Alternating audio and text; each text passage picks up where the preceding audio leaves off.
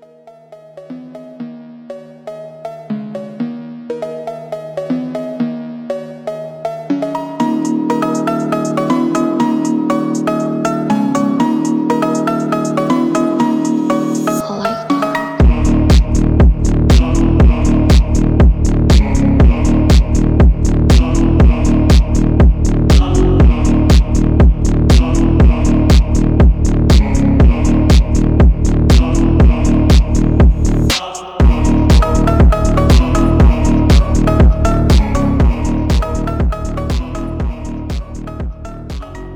好，欢迎来到抓马调频，我是米勒。红楼，我是老纪，哎，郑先生，又到了这个罪恶都市这个环节啊，这个小单元。今天郑先生为我们带来什么案子呢？哎，这新的一期罪恶都市跟大家见面了啊。上一期红衣小男孩事件呢，因为这个案件本身性质比较这个诡异啊，对哎，也是引起了广大听友的热议。这未来我们还会做这个诸如此类的案件啊，满足听友的喜好。今天呢，跟大家聊一起啊，发生在我国九十年代的一起连环凶杀大案。这个保定啊，是河北首屈一指的城市，嗯、也是重要的交通枢纽。当一九九三年春天到来之际啊，河北省保定市附近的主要几条公路沿线，却接二连三的发生骇人听闻的惨案，连续的出现裸体的女尸，哎呀，那种啊，哎，二十余名啊妇女相继遭到强奸、杀害，这么多，哇，这么大个案子啊，并沉尸荒野。很残忍，哎。而且很嚣张啊。这个一时间呢，古城保定蒙上了一层恐怖的阴影。那么，到底是何人如此的丧心病狂啊，犯下滔天的大案？凶手又身在何方？今天呢，就让我们重新走进三十年前的那个春天，走进那个当年被公安部内定为“幺幺四”特大系列女尸案的保定连环杀人案件，一起探寻案件背后的真相。首先聊聊保定啊，这个保定啊，本来是河北首屈一指的城市，自从这个省会啊定为石家庄以后，该城市啊受到了一些影响，但影响不大啊。我之前看在网上还有调侃中国 最不被熟知的几个省会城市，第一个就石家庄。石家庄哎，哎，再聊回保定啊，自古啊，它是北控三关，南达九省，地连四部，雄冠中州，这个通衢之地，历来呀也是为经济防卫重地和首都的南大门。这个城市啊，在一九九三年当时啊，是河北省甚至全国的交通枢纽。纵贯全市的京石、京深、宝恒等主要的公路、铁路啊，每天更是有这个数以万计的车辆和人流通过。可当一九九三年春天到来的时候啊，几条主要的公路沿线却接连发生骇人听闻的惨案。就在公路边儿呗。哎一九九三年呢，四月十六日这一大早啊，在近郊清苑县阮庄村的农妇，那叫赵文艳，她起了个大早啊，来到自己的责任田来干活。这个勤劳的农妇啊，刚走进麦田，就发现田中有些许的异样。田野里啊，躺着一个貌似死猪的东西。嗯，那赵文艳很生气呀、他说：“村子里呀、谁家这么缺德？扔扔我家那儿的，自家的猪死了，怎么能往别人的地里扔呢？”他气归气呀、骂归骂，总不能啊让这个死猪啊留在地里面发臭。于是啊，赵文艳只能走过去，试图将这个死猪啊拖到路边。嗯，仅仅走了个十几步啊，这个赵文艳突然发现呢，有些地方不对劲儿。哎，一头死猪的身上啊，怎么能盖着衣服呢？那个赵文艳狐疑的仔细看过去啊，突然发现衣服下伸出一双涂着鲜红指甲的人脚。他瞬间呢，被吓得双腿发软，这个连跪带爬的大叫啊，逃出这个自己的麦田。嗯这是一具女尸。在接到当地村民的报案以后啊，保定市清苑县的公安局的领导带着刑侦技术人员呢，相继赶到现场。现场位于阮庄村西北，市劳教所果园围墙的南侧的麦田中，嗯，距离这个宝恒公路啊，仅仅有五百米远。城郊呗，城郊的公路旁边。这个一九九三年呢，由于农村文化呀相对贫瘠，听说呀有了杀人案，嗯周围几个村子几几千名农民呢，都相继赶过来看热都闹。好信儿啊，哎，这大事儿啊！其实当时你想想，于是啊，这个赵文艳家的这个农田呢，被踩得一塌糊涂，现场呢也遭受到了严重的破坏，已经无法获取脚印和任何其他的痕迹啊。让我想起《三人回忆》了，哎，嗯也是这样的。很像啊。嗯法医啊，根据尸检断定啊，死者是一名年轻的女性，年龄啊估计在二十五岁左右，尸体全裸，一丝不挂上面不盖着衣服吗？啊，是就是尸体啊，盖上了啊，只是盖上，尸体盖着衣服，尸体全裸嘛。嗯没穿，就盖着。死因呢也可以断定是他杀，颈部有环形的表皮脱落，眼睑结膜有些许的血点，舌骨啊大角折断，就舌头它也断了。嗯，嗯是勒勒死的，嗯哎，食道后壁及这个喉室啊有出血的现象。死因断定大概率是被人活活的给掐死。啊，掐死。哎嗯死者呀，右手指有两处表皮的挫裂伤，这应该是啊和歹徒搏斗过程中用力这个抓挠歹徒所致。嗯地上呢找到了带血的卫生纸五块，哎，五块卫生纸，应该是啊歹徒被死者抓伤以后擦拭血迹所留下的。死者的阴道里面提取到精液，还有两处撕裂伤，可以确定死者是被奸杀。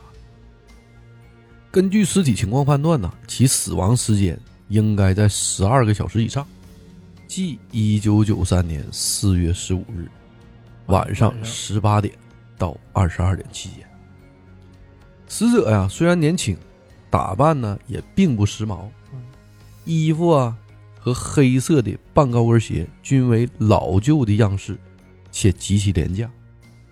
同时呢，根据犯罪现场所留下的信息判断呢，死者本人并不是城市人，应该是周边的乡镇女青年，经济条件呢相对不好。嗯嗯，就是这附近的应该。对，除了衣服以外呀，现场并没有留下死者的任何东西，首饰、钱包、背包、身份证都不翼而飞。啊，他被拿走了。嗯唯一有价值的线索呀，死者衣服的口袋上纹着一个名字，叫李夏群。啊，根据现场来看呢，警方倾向于犯罪嫌疑人呢抢劫、强奸、杀人。嗯死者和歹徒啊并不认识，但也不能完全排除是报复奸杀。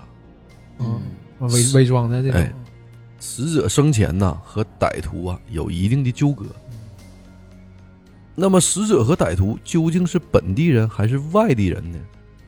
这是流窜作案还是本地作案呢？警方倾向于歹徒啊是本地人，原因呢也并不复杂。这处麦田呢虽然离路边呢并不是很远，但是不好走哎，又相对靠近有警察的市劳教所，啊。对，似乎啊，并不是一个适合作案的地方，但实际上呢，却非常的隐蔽。在麦田中呢，即便出现激烈的搏斗和叫喊，外面的人呢也难以发现。也就是说，这个麦子此刻呀，已经长得很高了，嗯春天两季稻嘛。嗯，挡住人正常的视线了。，对，歹徒选择这个地点作案呢，说明他对环境非常的熟悉。即便歹徒不是本地人，也是长期或者曾经长期在保定居住和生活过的。嗯那么死者到底是不是本地人呢？这个暂时并不能确定，因为没有任何可以证明死者身份的证据。那衣服那个查名不行吗？马上就开始了，没有办法，警方只能先搞清死者的身份。很快呀、保定地市新闻媒介播出或刊载了寻人启事，嗯，一千份的协查通报迅速的发往各有关市县公安派出所。可二十多天很快就过去了，警方侦查员呢，走村串户，昼夜连续奋战，行程数万里，共查出啊与无名女尸类似失踪人员十七人，查出与死者衣带上同名的李夏群嗯十九人，哎呀，那是不讨找，哎，但案件呢却毫无进展，都不是啊。哎，既没有找到凶手，也没有查清死者的身份。前后啊，折腾了整整四个月，警方仍然一无所获。保定市下属十七个县根本没有死者失踪的记录。不是本地人，哎，这人是哪儿的？找不着了。为推动啊这个侦破进程，专案组啊坐下来对前段时间的工作进行了认真的总结。大家呢一致认定，案件毫无进展的原因呢，只能是两个方面：一是分析画像啊不太准确，嗯，犯罪分子呢并没有在公安机关锁定的范围之内；二是摸排工作呀有纰漏，没能把犯罪分子啊打捞出海。对，可能是管控的。嗯，从前段的时间工作来看呢，划定的侦破区域已基本摸排完毕，并且工作认真细致。第二种可能性并不大，嗯，应该不能是吧？哎还是说有问题？对嗯画像有问题？对，问题很可能啊出现在分析画像不尽准确之上。因为如果呀摸排范围准确，即使啊排不出犯罪分子，也能得到一些受害人的线索。嗯，而查找尸源工作啊，已经扩展到周边所有的市县，却依然没有找到任何的线索，说明受害人呐居住较远，犯罪分子有流窜作案的可能。这定的是本本地嘛？这一下子差太多了。哎，且有可能啊，受害人与犯罪分子啊并不十分熟悉，系呀、被诱骗或胁迫至犯罪现场。嗯，这个案件呢，它这个侦破的过程非常繁琐啊。如果呀这一假设成立，那么案件性质只能是强奸杀人，犯罪分子啊必定是一名流氓成性、凶残暴枕、胆大妄为之徒。受害人呢也不一定是唯一的受害者了。嗯，同样，根据警方上述的分析啊，专案组进一步扩大了侦查视野，把网撒向了更加大范围的同时，另辟侦查蹊径，派侦查力量深入城郊区域及邻近地区，调查了解有无类似无名女尸或相近的案件。特别呢注哎并案，特别注重发现可能存在的活口，以进一步啊了解罪犯的情况，尽早给案件带来实质性的突破。正是这一重新制定的方案呢，为案件后续的侦破带来了突破口。负责呀查找类似案件的两名侦查员，来到北市区东金庄派出所，一份呢报案记录引起了他们的注意。五月二号，东金庄派出所啊曾接到易县女青年汪丽的报案。这一天呢，汪丽打算去西宁投奔亲戚，找个工作。西宁好远呐。青海上午啊，乘公共汽车到保定，因三日啊还有去西宁的火车，当时绿皮还比较少啊，于是啊在保定市区玩了多半天，晚上九点呢回到火车站。正欲进候车室的时候啊，遇到了一个农民工打扮的中年男子。奇怪的是啊，陌生的中年男子却热情的上前搭话嗯，：“二妹儿啊，你上哪去啊？”这个汪丽呀、不屑一顾的信口回答道：“啊，嗯去青海。嗯这个男子啊，又不紧不慢的继续问道：“说你去青海干啥呀？”这个汪丽呀、于是有些不耐烦了，，那我就跟你说找工作呀，我关你啥事儿啊？他重重的甩下一句话呀，便转身想走。此刻呀，就听男子说呀：“嘿，巧了，我姨呀在保定郊区啊开了个服装厂，正愁啊人手少，你要愿意呀，咱们就一起去看看。”听到这儿啊，这个汪丽本人呐，心呐怦然一动。嗯。老天有眼呐，难道让我遇上了贵人？青海、西宁的工作呀，本来就没什么人儿，嗯，哎，而且那儿太远了，对，而且这个工作呀，跟家边的服装厂那是彻底的没法比。本来已迈出的腿呀，又不自觉的收了回来。此刻呀，他正眼打量着男子，男子啊，也用征询的目光打量着他。涉世不深的王丽呀，望着中年男子满脸的诚意，心里顿时踏实了许多，不加思索的便上了中年男子的机动三轮车。那是也挺好。那大晚上九点钟，哎，呃，这姑娘也很厉害，嗯可能就是还是没想没想那么多嘛。是，不知道危险呢，涉世不深嘛。正是姑娘啊，这轻率的一步啊，使自己饱受了炼狱之苦，并险些丧失了年轻的生命。二十分钟以后啊，他们从三轮车上下来，四周啊已是一片漆黑呀。王丽辨不清方向，只知道此刻呀是已经到了保定的郊外。中年男子啊，顺着有灯光的方向啊，随便一指，说：“我姨的厂子啊就在前面。”王丽呀、便顺从的跟着男子走进了田间的小路。因为刚才说了，我就在那个农哎，城郊嘛。此刻呀，这姑娘啊，肯定幻想着哎未来的工作多好呢。不到啊，这恶魔就在她身边。他走了几百米呀，中年男子突然凶相毕露，掏出一把匕首，威逼着王丽进了麦田，然后啊将其按倒。男子多次强奸此女子，并两次啊掐住其颈部。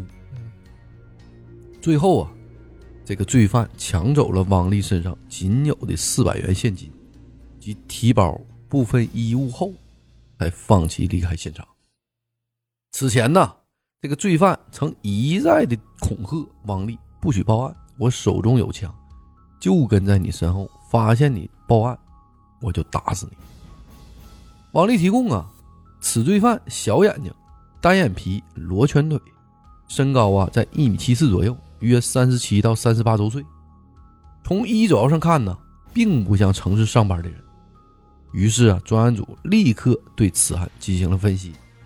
第一，犯罪分子单人作案，年龄与第一起案件呢极其吻合。嗯，第二，作案时间呢都选在晚上十点左右。第三，作案地点呢都选在距离公路一到两里地的城郊结合部的麦田里。差不多。这回这人是留活口了，没给他杀死。哎，对，啊，就这么一个活口。嗯第四，作案手段呢相似，都采用了强奸、双手啊掐对方喉咙等行为。于是啊，专案组决定两件案子并案侦查，根据此次案件的细节重新排查。这个案件啊，这是五月份的，嗯，那个是四月份是吧？三月份的吧啊，？那是三三月份啊。这是这是他之后的事儿了，但是对但是因为排了那个排查了四个月，所以说就过去了。对排查没摸摸着嘛，重新制定方案以后吧，他们有新的方向，。完事捋了一下之前的，对嗯可万万没想到的是啊，正在排查的过程中啊，新的案子又发生。八月三十号晚上七点，一个过路司机呀、在宝恒公路清苑镇东一处玉米地呀、小姐，却闻到了一股刺鼻的恶臭，似乎啊这个味道并不像粪便。司机呀、好奇朝着玉米地里啊走了四百米左右哟，挺深呐。啊，你想这个味道已经飘到飘到哪儿来了？发现八月呢，份天热，哎，嗯，发现呢，这个玉米地里呀、有一具裸体女尸。于是又又一个受害者，司机呀、魂飞魄散，跳上汽车就跑，逃出了几十公里以后，这个司机呀、才心神稍定，在在路边呢打了电话报了警。我我也是，老害怕了。深感震惊的警方啊，连夜赶到了现场。这是一块啊连成大片的玉米地，一人多高的玉米呀、一望无际。身着半袖警服的这个侦查员们呢，不顾玉米叶子啊啊，拉的，对割裂的这种疼痛和蚊虫的叮咬啊，踩着长有齐腰深杂草的田埂啊，便走向了现场。还没有接近尸体，便有一股恶臭迎面扑来。尸体呀、几乎全裸，上下衣呀、分别被扒至胸上、膝下，颈部啊既有一块毛巾打结勒在脖子上。还是勒死。基本上啊，同样也可以确定是被奸杀。尸体呀、目前已高度腐烂，面目无法辨别，死亡时间呢推测至少十五天以上，所以这个味道飘的特别特别远呐。根据这个骨骼和牙齿鉴定啊，死者呀同样是约二十五岁的年轻女性。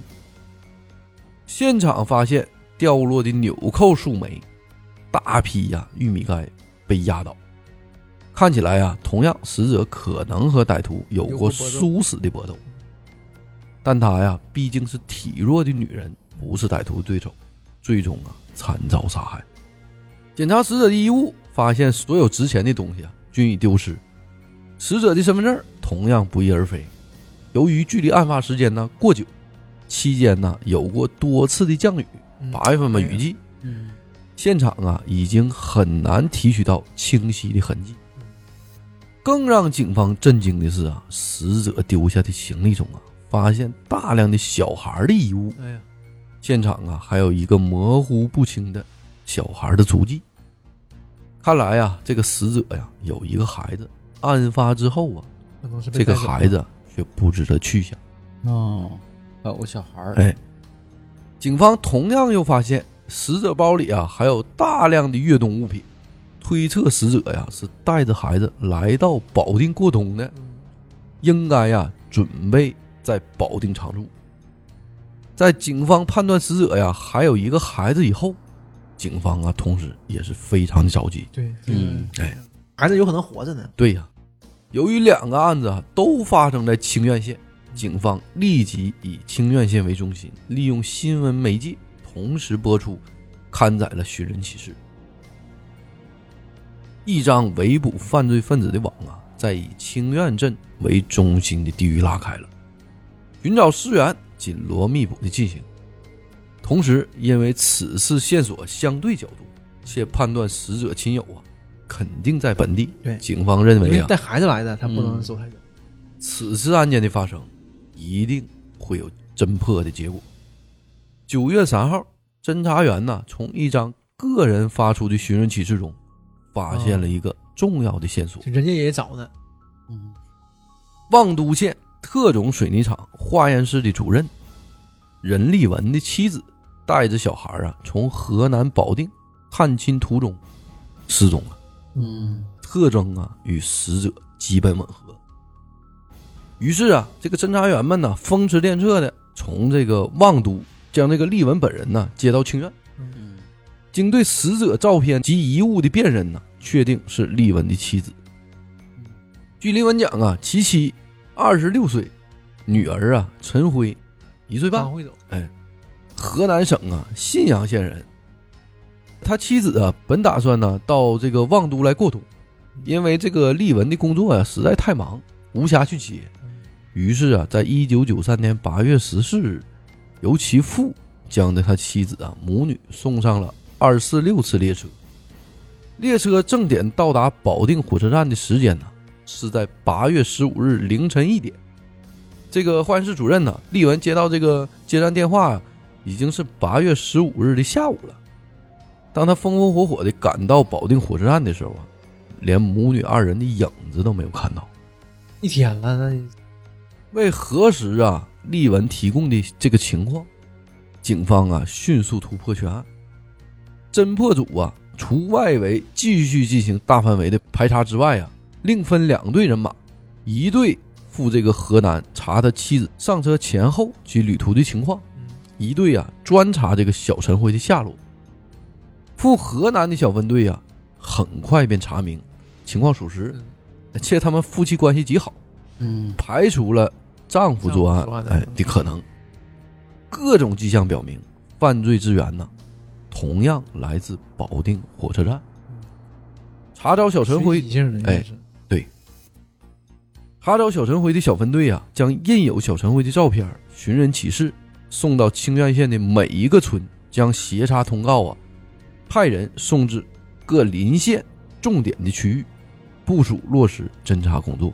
那小孩子太难找了，一岁半岁根本认不出来，长得都一样。对，跟你俩说的一样，没找着。十几天的紧张的排查呀，共查出与小陈辉类似的女孩啊十一个。嗯，然而啊，小陈辉依然那个音讯全无。唯一值得安慰的是啊，在这段期间内，保定全市也没有发现儿童的尸体，就是还有可能哎还在。孩子啊很有可能依然还活着。案件频发，警方焦头烂额，侦查的工作呀也再度的搁浅了。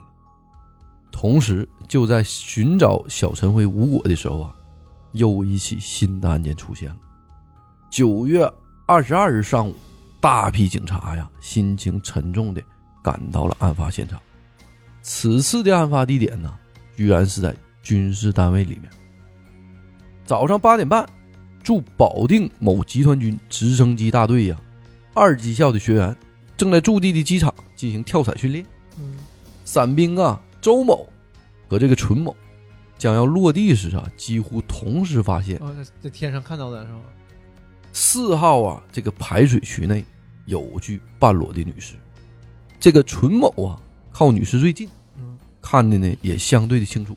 因十分的惊慌啊，这个纯某并没有做出落地的动作，啊，导致啊摔着了。哎，右腿骨折，好在伤势不重。部队保卫部啊也迅速封闭了现场，并且报了警。市公安局南市区公安分局和集团军保卫处领导带领侦破技术人员相继赶到现场。太猖狂了，在在军区里而，且这还是就事隔一个月，嗯没多长时间啊，现场呢又是和之前的几个案件几乎一模一样，一具半裸的女尸啊，仰卧在半人高的草中，上衣啊撕开，下衣退至膝盖处，颈部系有一条牛皮带，深深的勒入右中。现场勘查和尸检呐，表明死者二十八到三十二岁，被强奸。机械性窒息死亡，死亡时间呢在十二个小时以上。这起案件呢，对警方的侦破相对是有利的。为什么呢？这个案件发生在军事机关的机场，普通老百姓进不来，啊，不好进嗯现场保存的相对较好。啊。嗯警方此次啊，终于提取到歹徒的解放鞋印和一行自行车轮胎的痕迹。啊，根据这个脚印分析呀、死者的身高在一米七到一米七五之间，身体呀、也并不强壮，人呢偏瘦。他骑的呀是一辆没有牌子的二八型自行车，没有牌子是是怎么怎么？那时候车吧是有牌照的，对呀、但是你通过自行车轮胎印怎么发现它没有牌照啊？就是人家说的没有牌子的，可能就是不知道啥牌儿的自行车啊。啊，就是这个轮胎印儿可能那个就是比较看不出来是牌儿。比如说永久啊、凤凰啊，嗯他肯定是看不出来啥牌。哎，嗯这个看起来呀，歹徒的经济状况啊也并不好，因为买不起有牌子的嘛，是吧？嗯有可能啊是附近乡镇的农民或者工人，同样是从事体力的劳动者。由于机场啊位置相对偏僻，外地人呢根本不可能找到这里。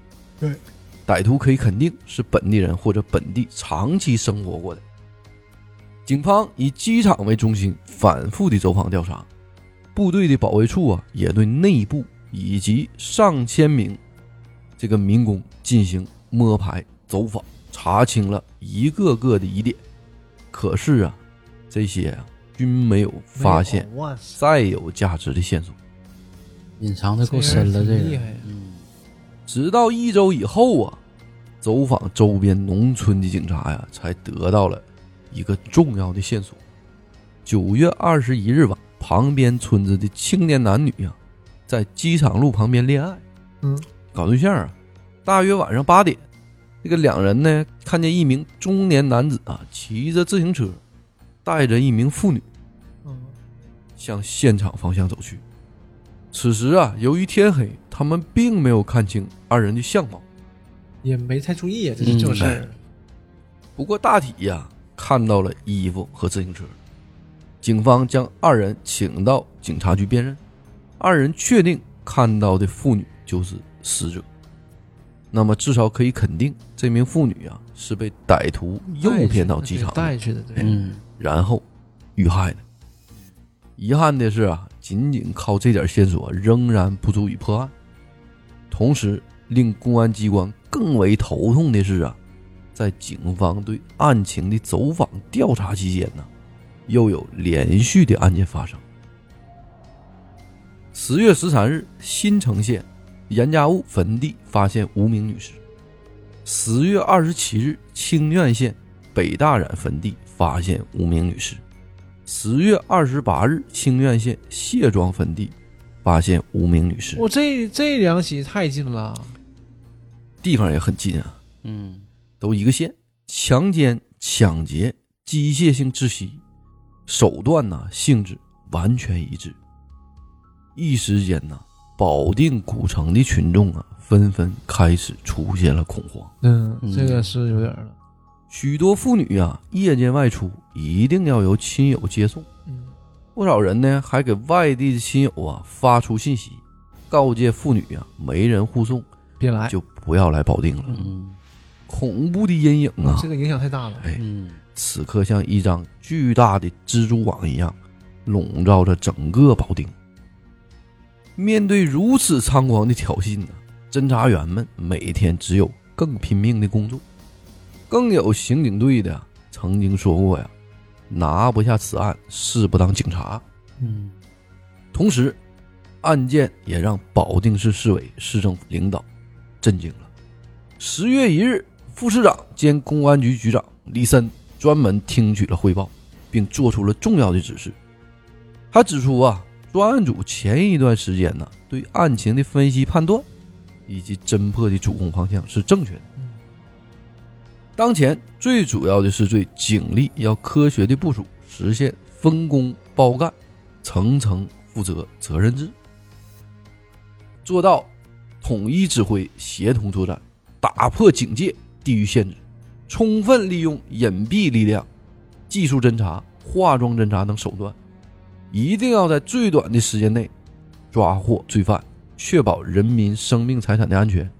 你别说他这个最后后后期破案还是根据不，这个是有用的。你想想，他后面是有用的。他这个话说完之后，就可以协协那个就可以各部门协调了。要不你是没有权限的嗯这些东西。他这个指示的招啊，这个案子也是这么破的啊。嗯人家也是摸爬滚打上来的。对，公安局局长嘛，嗯根据这个李副市长的指示啊，指挥部啊再一次对警力的部署进行了较大的调整，一是进一步充实两站的警力，这个两站呢就是火车站和这个公交站，啊，确定以每天十八时到二十二时为重点，全天候全方位的巡查守候嗯。二是以两站为中心，沿市区啊各出入口设三道防线，昼夜盘查过往可疑人员。各防线一旦出现体貌特征相近或有可疑点的结伴男女，立即隔离审查，绝不放过任何一名可疑的分子。嗯层层设防的两站呢，可谓万无一失。摸排的大网啊，正在紧紧的收拢，恶魔的现形啊，也并不遥远了。十一月二号，侦查人员呢，从三起案件受害人的阴道提取物送检，经公安部检验，三案呢血型均为 AB 型，嗯这个酶型的检验呢均为 PGM 二。自此啊，六起有检测条件的案件，检材 ABO 检测血型均为 AB 型，DNA 的检测呀均为 PGM 二型。六起案件可以断定为同一罪犯所为无疑。同时，根据调查呀，在一九九三年四月以后，除了这六起奸杀案件以外，还有三起恶性杀害女性案件，尸体呀都是很长时间以后才被发现，嗯这之前的事儿是，腐烂严重，不能确定是否被强奸，并没有并案。根据公安部的刑侦专家呀反复的分析，加上提取现场的痕迹，可以确定这九起案件都为同一人所为。换句话说呢，歹徒在一九九三年四月到十月短短半年期间，居然奸杀作案九起。很显然呢，这是一个陷入疯狂的杀人狂魔。对这心理已经有问题了，他肯定不是因为别的。一九九三年呢十一月三号，秋高气爽，傍晚呢七点多的时候，还没有吃晚饭的这个北市区公安分局的联防队员范连庆，嗯根据领导的部署啊，在火车站反复的巡逻。当时在火车站巡逻的警察和这个联防队员呢，高达五六十人。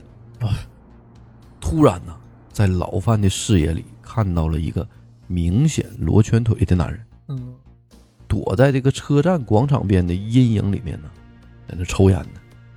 根据上级的命令，对于罗圈腿的男人呢，要重点关注。对，去盘查了一下哎，老范呢，毫不迟疑的一步跨到了阴影中的罗圈腿面前。在盘问的过程中呢，范连庆仔细打量这个人的外貌，竟然和这个模拟画像啊高度相似。更奇怪的是，这家伙居然还穿着一条女士的裤子。在老范锐利的眼光注视之下呀，这个螺旋腿啊非常的紧张，主动说呀：“这是一条女士的裤子，这是我姐给我的裤子。”说完呢，拔腿就想跑。于是啊，老范大声的喝令说：“站住！你这个提包里装的是什么？”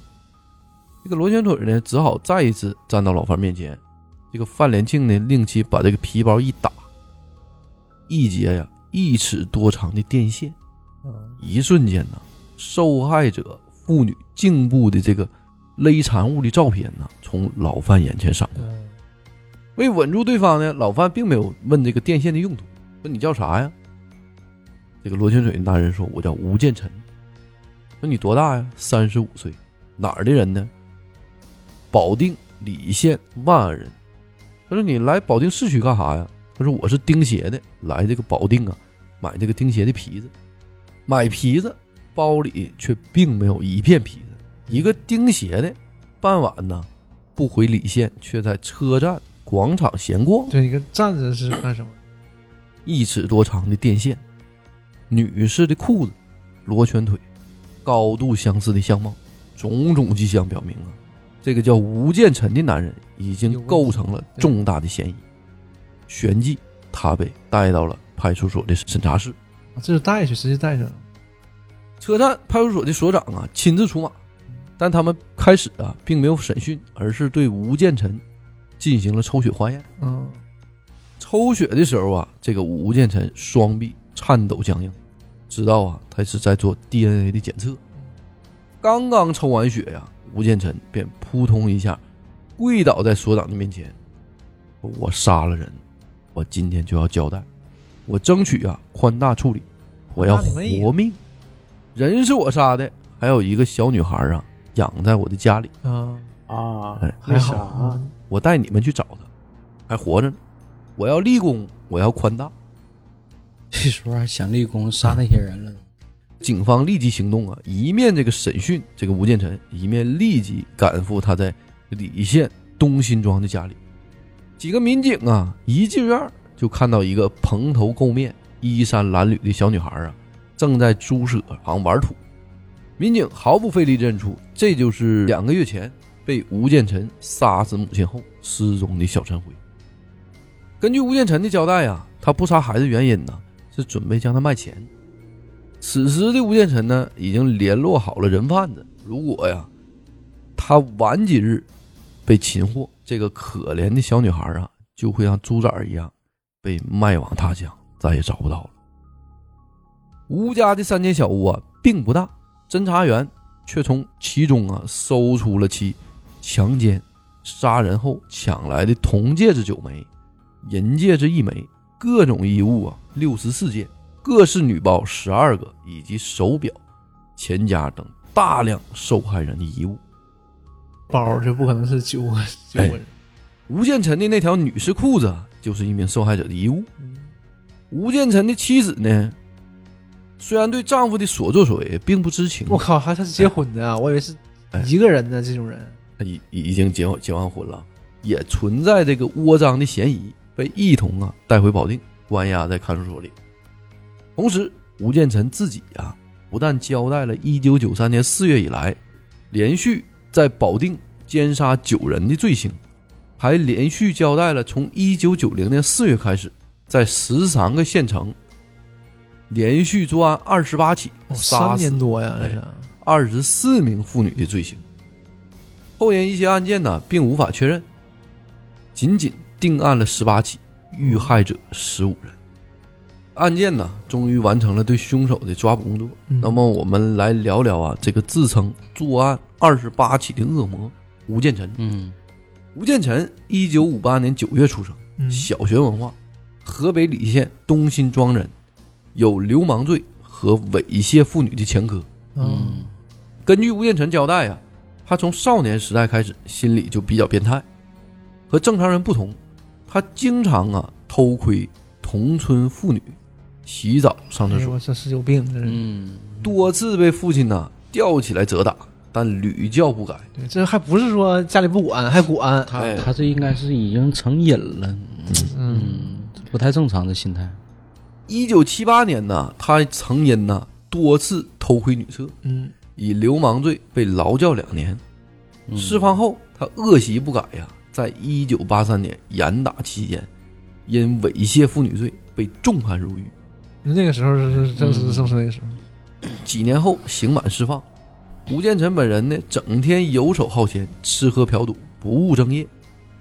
虽然呢，并不好好过日子，但至少表面上吴建臣也没有干以前那些对，下流的勾当。嗯他老家呀，不少群众，包括吴建臣的妻子、亲属在内，都被其表面的现象所迷惑。嗯他没觉得会怎么样哈，觉得还是个老实人。都说呀，吴建臣在监狱里啊，基本上也改造好了。嗯其实啊，身为鞋匠的他呀，每次都以到这个保定购买鞋钉、皮子的名义外出，却是为了作案寻找猎物。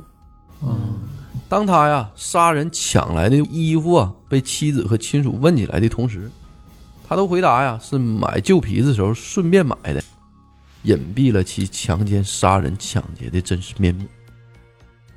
这种东西，这这你说他媳妇儿一点儿不知道，你这不现实。那些包都是都是二手的，我买那些戒指，你这我觉得也不太现实啊，枕边人呐。对呀、这多少年了你说不知道这个东西，吴建臣呢，于一九九零年呢，将一个有过一面之缘的妇女强奸，嗯因怕妇女去告他呀，吴建臣将他活活的掐死，抛尸野外。从这开始的。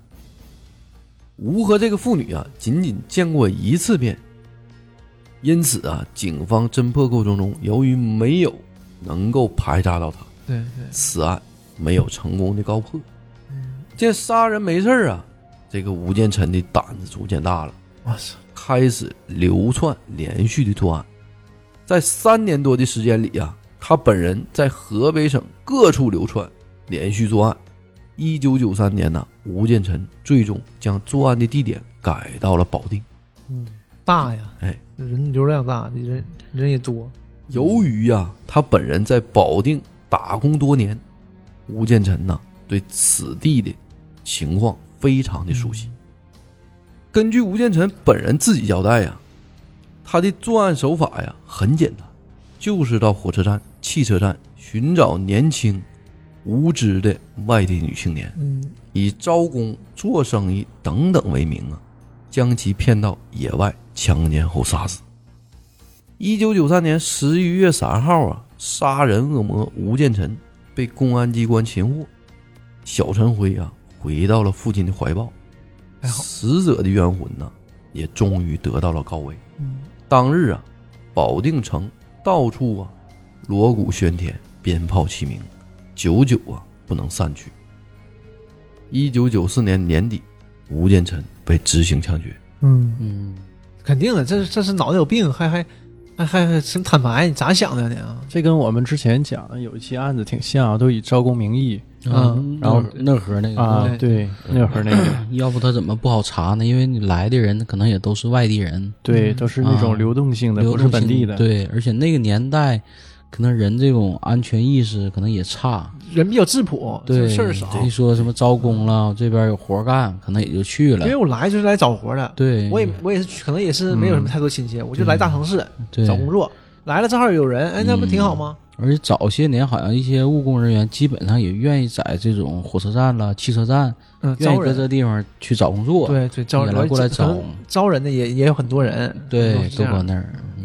这就是跟现在不一样嘛。嗯，而且当时这个整个监控监控设施也差，对现在也没有嗯，现在你开什么玩笑嗯，现在别人这些死者的而身份也且很难我我记着我们那会儿上学，火车站是人比较杂的一个地对。方，你不像现在啊，火车站都嗯不让进，你没带证件的不让进的。对。原来就是好多流浪汉呐、一因为些有有嗯睡的地方嘛，有对。有暖和，然后有凳子，就几个一拼就躺下了。嗯是。早期实际上这里这个火车站、汽车站就是很很杂，嗯。很杂也很乱，嗯治安尤其相对来说老老不好。城。站，对，嗯，那治安比较差又又对破又破脏，嗯，而且对人流量还大嗯，对。主要是，每天这人流量大，嗯，经常有那种什么小偷小摸啊，对太多了。我身边好多人都被偷过东西。对，所以治安也也不是特别好，骗你买旧手机的，骗你买假手机。就这种事儿啊，你觉得这个全部都在怎么可能会有人买呢？那我同学就买，然后我同学买了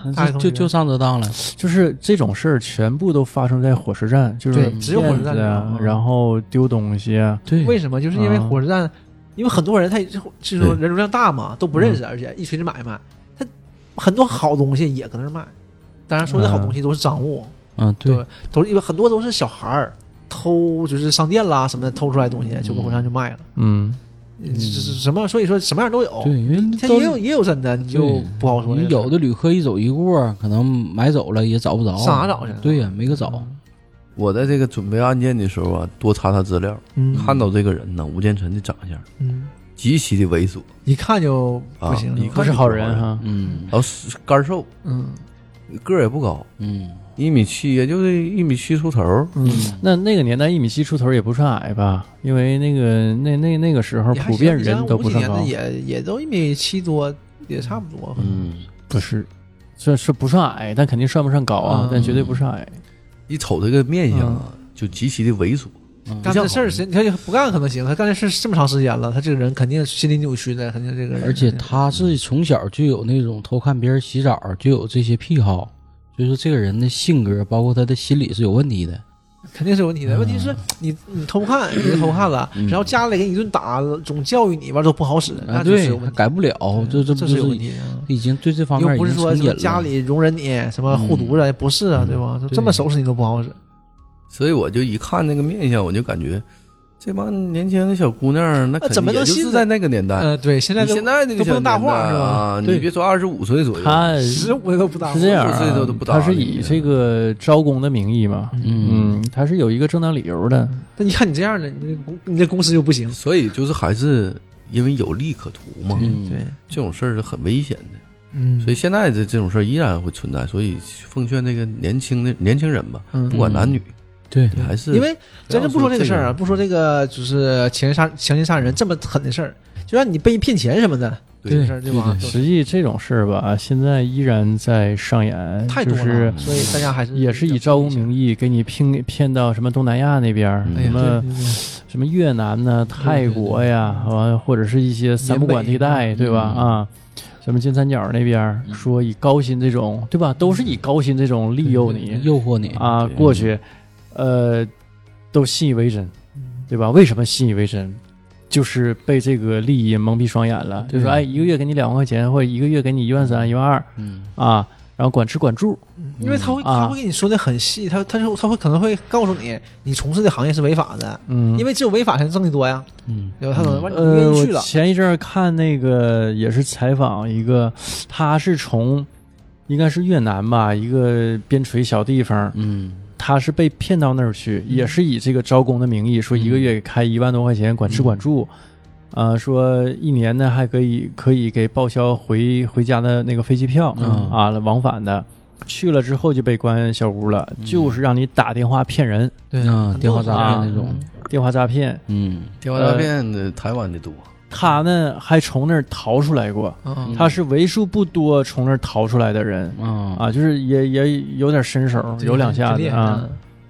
后来台湾管得严了之后，全跑到东南亚去对，了。这后来现在现在嘛，大部分都在东南亚。